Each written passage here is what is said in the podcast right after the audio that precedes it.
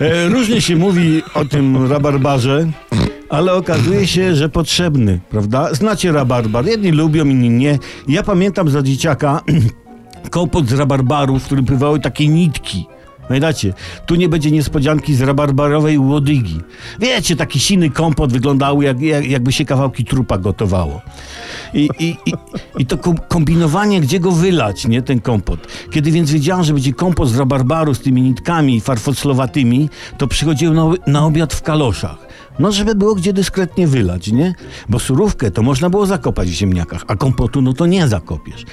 Ale, ale, rabarbar służy nie tylko do jedzenia. Jasne, można w tyłek przyłożyć, nie boli.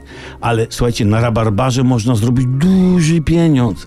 Prywatny inwestor, taki był, tu internety opisały, przez długi czas sadził rabarbar na ziemiach należących do Politechniki Krakowskiej.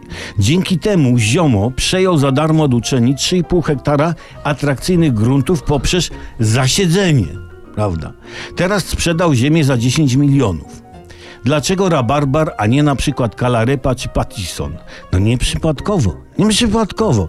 Ja przeczytałem, że rabarbar to warzywo, cytuję, przyjazne dla ogrodnika lenia.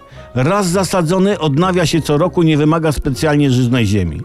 No i wszyscy się z tego biznesmena śmiali, nie? Łodyga go przezywali, te łodyga, nie? A on raz posiał, rął się pod głowę i planował, na co wyda kasę za parę lat. Ja już teraz widzę osobników ze skupionym wzrokiem poruszających się po kraju, szukających wolnych działek i siejących na nich rabarbary.